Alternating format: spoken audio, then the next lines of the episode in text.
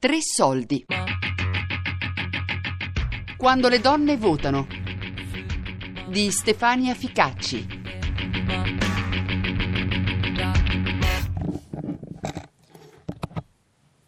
Sì, la prima volta che ho votato innanzitutto mi sono sentita di avere una grande responsabilità. Probabilmente mh, circa tre mesi prima mia sorella aveva iniziato a farmi il discorso che votare dava un certo senso di responsabilità, entravo nell'età adulta, dovevo prendere le mie decisioni che avrebbero poi influito sul mio futuro e su quello degli altri. Quindi insomma io andavo lì carica, tant'è che io ero pronta per entrare lì e mettere quella famosa X sul partito che ovviamente mi aveva suggerito mia sorella dicendomi che comunque ero libera di votare chi volevo.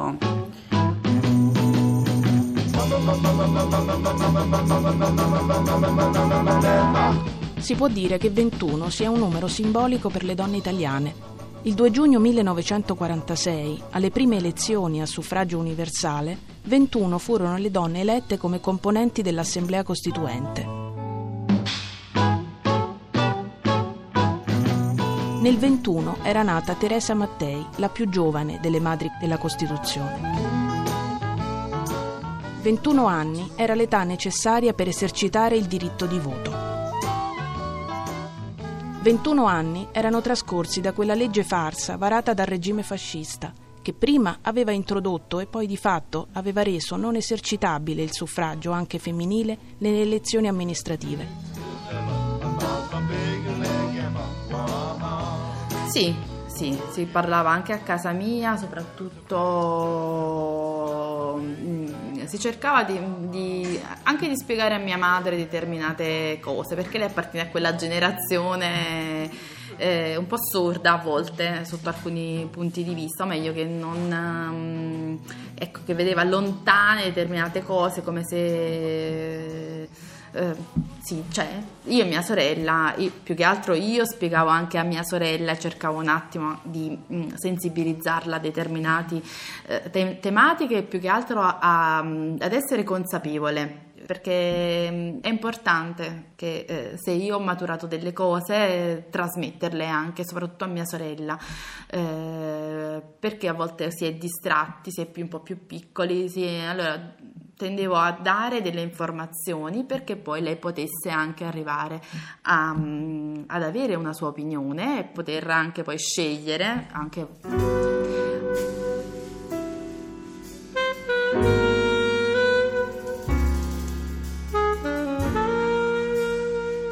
Il cammino delle donne verso il diritto di voto era cominciato con una proposta avanzata da Laura Lombardo Radice, autrice dell'opuscolo Le donne italiane hanno diritto al voto.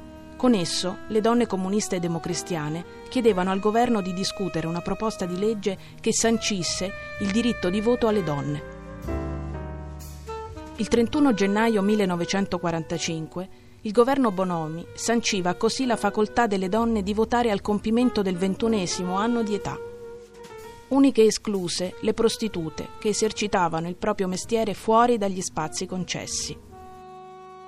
Le donne potevano così eleggere, ma non essere elette. Almeno fino al 10 marzo 1946, quando un nuovo decreto sancì la loro eleggibilità nelle elezioni politiche e amministrative. Si apriva così la strada verso l'Assemblea Costituente del 2 giugno. Beh, papà era comunista, comunista militante, comunista duro e puro, comunista sovietico, quindi insomma che andava per la sua strada nonostante tutte le cose che succedevano, insomma. Nonna democristiana, vivevamo insieme e quindi c'era praticamente, soprattutto nel periodo in cui si avvicinavano le elezioni, un clima diciamo abbastanza insostenibile a casa nostra. Mamma socialista, però insomma più comunista che socialista però noi praticamente da subito siamo state comuniste, sia mia sorella che io. Io un pochino più tardi, perché fa tutte le cose in ritardo io. Sono andata in bicicletta più tardi rispetto a mia sorella che invece diciamo, era molto precoce. infatti si racconta come aneddoto che Giovanna dicesse già all'età dei 4-5 anni io sono una comunista, Valentina un po' meno, cioè Giovanna mia sorella, quindi diciamo che ho fatto un percorso un pochino più lento, però alla fine ci sono arrivata anche abbastanza presto, insomma, quindi... Delle 21 donne elette nell'Assemblea Costituente, cinque di esse entrarono a far parte della Commissione per la Costituzione, occupandosi soprattutto di famiglia, infanzia e maternità. I colleghi maschi affidarono a loro questi temi, nella convinzione che le donne fossero naturalmente inclini ad occuparsi di questi argomenti.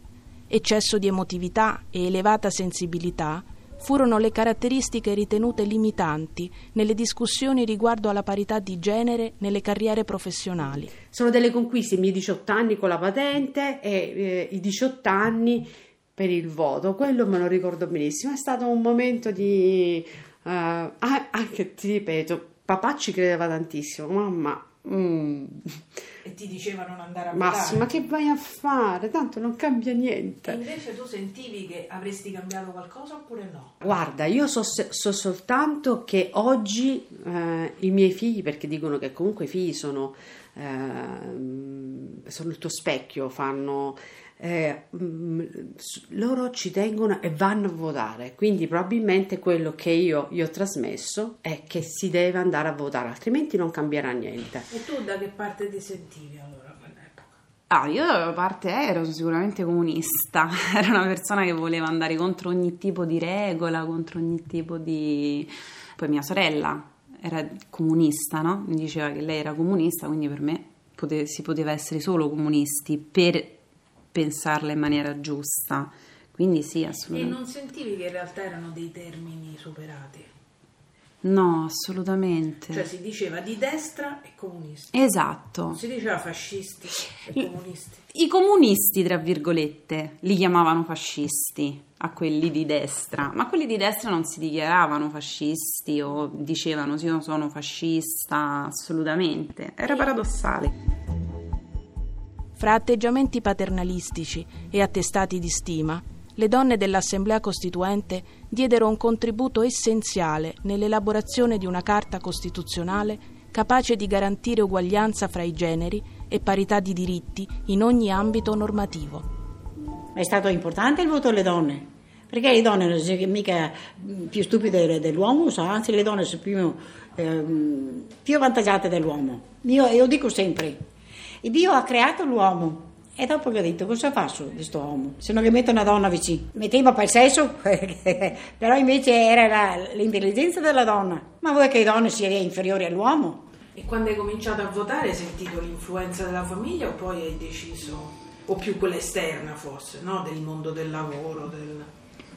Ma diciamo che sì, l'influenza della famiglia c'è stata, è normale, cioè tu cresci in un certo ambiente e quindi poi è stato anche cioè, quel periodo storico, la, la scuola, il lavoro, e era il periodo delle grandi lotte sindacali, e quindi è logico che non potevo mai dare un voto a destra, per cui ho sempre votato a sinistra. Come non ho mai votato nemmeno la democrazia cristiana. No, a casa mia di politica non si parlava per niente eh, in quanto avevo una mamma di destra, era innamorata del fascismo, perché lei eh, aveva un padre che aveva preso la tessera, quindi aveva tutti i privilegi, quindi non si è mai opposto alla, al regime fascista, mentre avevo un padre, lui diceva di sinistra perché, perché il, il, nonno si era opposto alla, al regime, quindi, e hanno vissuto due vite completamente diverse anche in tempo di guerra, dove mia madre in tempo di guerra la fame non l'ha vissuta e poi mio, mio nonno lavorava nei vaporetti e quindi eh, andò a Bengasi portandosi dietro la famiglia e, e, viveva bene. Mia madre ci raccontava sempre questa cosa di Bengasi, che lei stava benissimo. Mia madre non ha mai vissuto la fame. Mio padre invece sì, mio padre mi raccontava una realtà completamente opposta dove veramente andavano a raccogliere radici in giro, dove veramente c'era proprio la fame, poi famiglie all'epoca molto numerose, di 11-12 figli, infatti mio padre che erano 12 figli, quindi lì c'è stava proprio... E mio padre invece erano, era proprio la, sempre, non gli potevi parlare del fascismo che usciva fuori. Invece mia madre innamorata proprio, innamorata proprio di Mussolini, era una figura. Ma io tant'è che io questa non me la nego, ma la capisco, l'ho capita poi crescendo. Sì, eravamo tutti contro la monarchia, perché lei invece di difendere se n'era andato. E poi anche perché durante il periodo normale c'era la dittatura, c'era questo, la, la monarchia, il re, Pippetto lo chiamavano perché era piccolino, e lasciava fare Mussolini quello che voleva, mentre la moglie, la, la regina Elena, non voleva era contrario, tanto ci diceva una barzelletta che la regina Elena aveva fatto per regalo al re per il compleanno suo un fazzolettino da taschino. Ecco. E quando è ritornata a casa, che lui è uscito, che era andato a una festa, non aveva più fazzolettino. E allora la regina disse, dice, ma il fazzolettino che ti ho fatto? Dice, non ce l'hai più. Ah, dice, ho incontrato Benito e me l'ha levato. C'è anche quello ti ci hai fatto levare. C'è stato questo. Eh. No, Quindi lei se, se, lo ricorda il giorno del voto alla monarchia, alla Repubblica? Era il suo primo voto, lei ha votato? Sì, sì, sì, ho votato con papà. Con mamma invece non c'era eh. più. Qualcosa Ma di, di, di quel giorno la gente era tutta contenta era tutta contenta perché, Mussolini, perché il re insomma era scapello ma di monarchia non abbiamo voluto sapere più niente.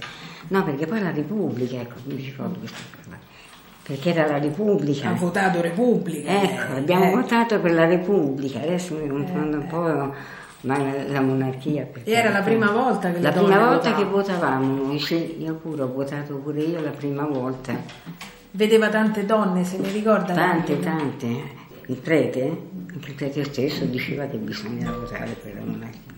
Deve pensare che papà, come ripete, era antifascista e non voleva che si mettevamo in divisa noi.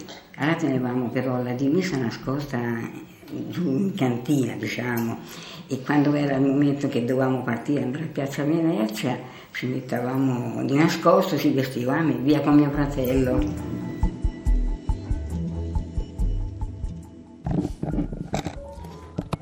Allora, io mi chiamo Giulia Ficacci, ho 26 anni, sono laureata mm, con laurea triennale specialistica in scienze della moda e del costume e attualmente faccio un eh, praticantato in management.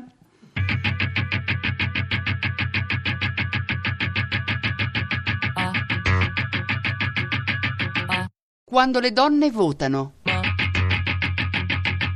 di Stefania Ficacci. Tre Soldi è un programma a cura di Fabiana Carobolante, Daria Corrias, Ornella Bellucci, Elisabetta Parisi e Lorenzo Pavolini. Podcast su tresoldi.rai.it